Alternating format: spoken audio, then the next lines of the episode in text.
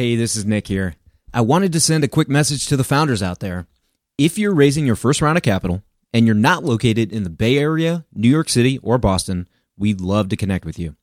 Newstack leads deals for founders that don't fit the standard Silicon Valley profile and are located in undercapitalized areas.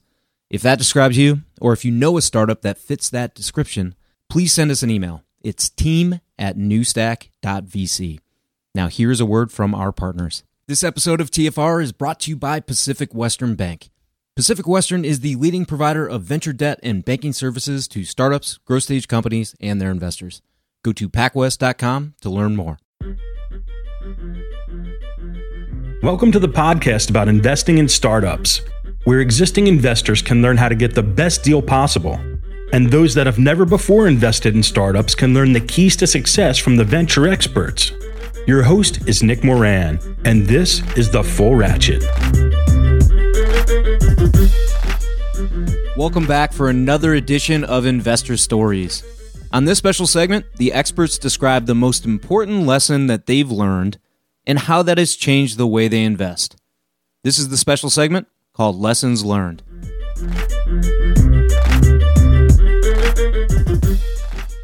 On today's special segment, we have Ade Ajao of Base10. Ade, can you tell us a story highlighting a critical lesson that has changed the way you invest? Yes. You know, I mentioned this before, but when I look back at the early team of my first startup, Tuenti Madrid, you know, I think I think I was the oldest founding member and I was 23. So we didn't know what we were doing at all. And in fact, of everything we did at the company, I will say that looking back, we did 90% of things wrong, but one that worked very well, which was people love the product. And later, as an investor, I have made the mistake of evaluating the team as executives. I mean, like, oh, will, will they be great at hiring? Are they inspiring? Can they build processes? Can they fundraise, etc.? And in a lot of cases, at the seed stage, if all that is not there, it doesn't matter if the answer to one thing about will they make something that people love is there.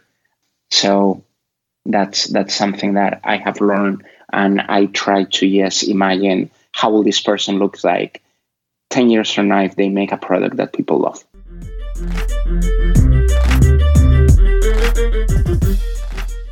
On today's special segment, we have Roy Bahat of Bloomberg Beta. Roy, can you tell us a story highlighting a critical lesson that has changed the way you invest? I can.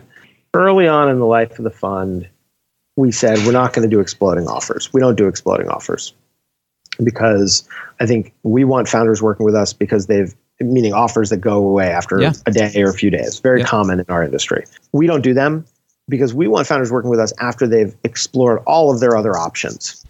We're very open about it. We tell founders, feel free to shop our terms. Feel free to tell other people who's investing and why. Because our view is that the value of secrecy on that one deal will not be worth the value of trust over the long term. And I had a situation where we made an offer. The founder then went and shopped it without telling us.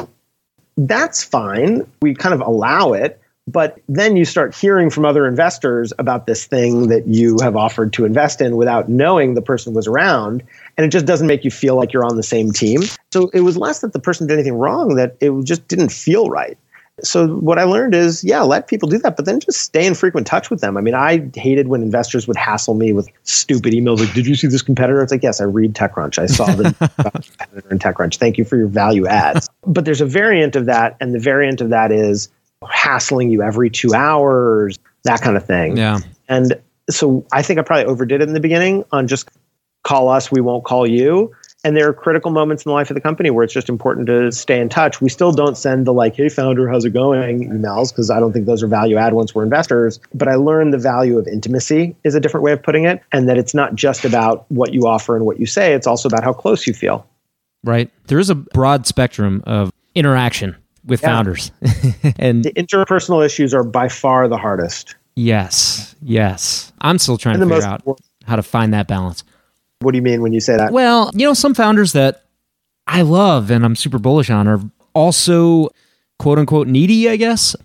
I like regular communication. I like being in touch with people frequently. I definitely don't want to suffer from a situation where I feel like there's some disloyalty or there's some sharing of Sure. information and stuff. But there's some founders that because we're so helpful, because we really go to bat for our founders in the Midwest, that it's harder to raise a pre-seed round in the Midwest. Even in Chicago, there's a lot of investors that say they're pre-seed investors, but they will not invest pre-revenue. They just won't do it. There's very, very few. I think there's two or three, maybe Yeah. it's, it's really hard to raise around. So there's a lot of founders that lean on us and we're happy to help, but then it gets a little tricky. You know, you don't want to become a part of the team. Like you said earlier, you guys may have had somewhat of a studio model at the beginning and you transitioned away from that. We want to be helpful, but we're not a co founder. Right.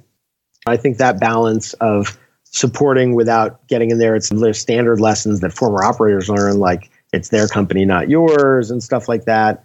I do feel like it is so rewarding when you can be supportive. And look, there are cases where we don't hear from a founder for six months, and then we talk to them on the phone every day for a week because something intense is going on, and that's great. Yeah. It is a mystery, this business. I mean, I definitely feel like it will take me a lifetime to learn, and that's why I plan to keep working on it. And it will keep changing. Yes.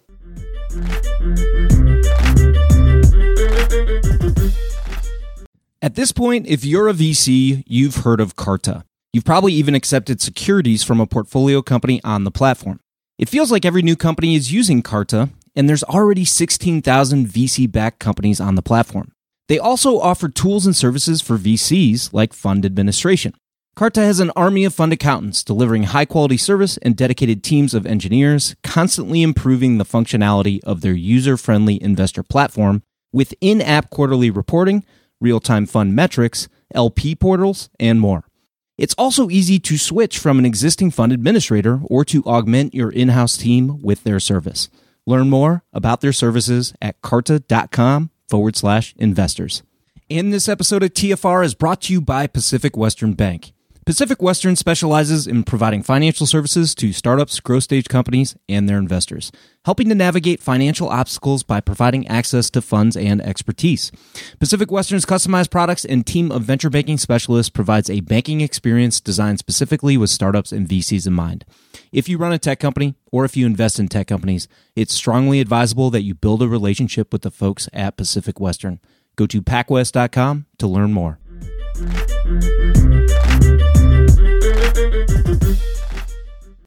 On today's special segment, we have Cheryl Cheng of BlueRun Ventures. Cheryl, can you tell us a story highlighting a critical lesson that has changed the way you invest? A critical lesson that has changed the way I invest. Sure. So, um, when I first started making direct investments myself, I got very excited about a company in a space that was like quote unquote hot, right? Like all these VCs were pouring money into it. There was all this momentum. It was written up all the time in TechCrunch. Like, you know, the, you've seen that story, right? Yep. And I went into partner meeting just like really excited about, you know, a couple companies that were in the space. And I was, you know, I was talking really fast and, you know, throwing out all these numbers and and and John sort of pulled me aside afterwards and he said, You cannot get swept up in these things, right? He's like, you have to focus on the right things. And I was like kind of looking at him like, I don't know, like what are the right things? Like it seems like everybody's talking about these things. Like, what are the right things? And and you know, he really said when things get really hyped and when there's a lot of momentum, like that's when you need to take a step back and you need to be careful, right? And he's like, think about who you are as an investor, where you want to leave the biggest, you know, imprint on a founder or on a company, and don't chase a sector that everybody's just chasing. You know, he's like, try not to get swept up in that. And I left being a little bit like not upset, but like, man, I'm doing this all wrong. And what it has done for me is it's made me refocus. So I focus a lot less on like whether a sector is popular. And it made me think about what I care about the most, which is people that I like working with. And so when I invest today, I really think about, wow, these are founders that I wouldn't mind spending a whole weekend with, right? That people who are constantly popping up on my phone in like text chats or, you know, I'm getting 20 emails from. So it's made me focus more on the person and the founder than it has on the idea. And I think when I first started, because the natural tendency was to, you know, make a market map or to, you know, pick a space and dive really deep into it.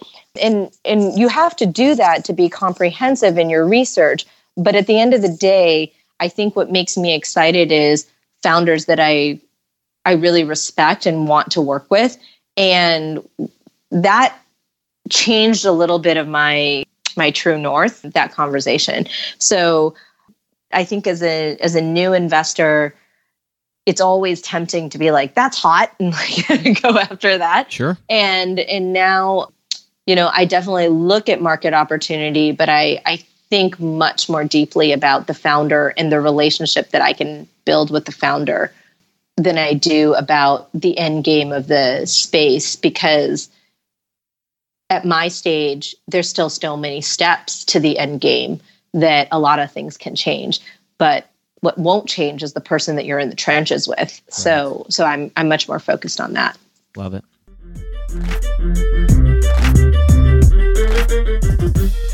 That will conclude this installment of Investor Stories.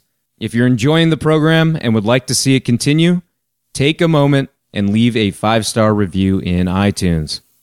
Also, if you'd like updates on new content from TFR, as well as the top 10 VC articles every week, go to fullratchet.net and sign up for the newsletter. Okay, that will wrap things up for today. Until next time, over prepare, choose carefully, and invest confidently. Thanks for joining me.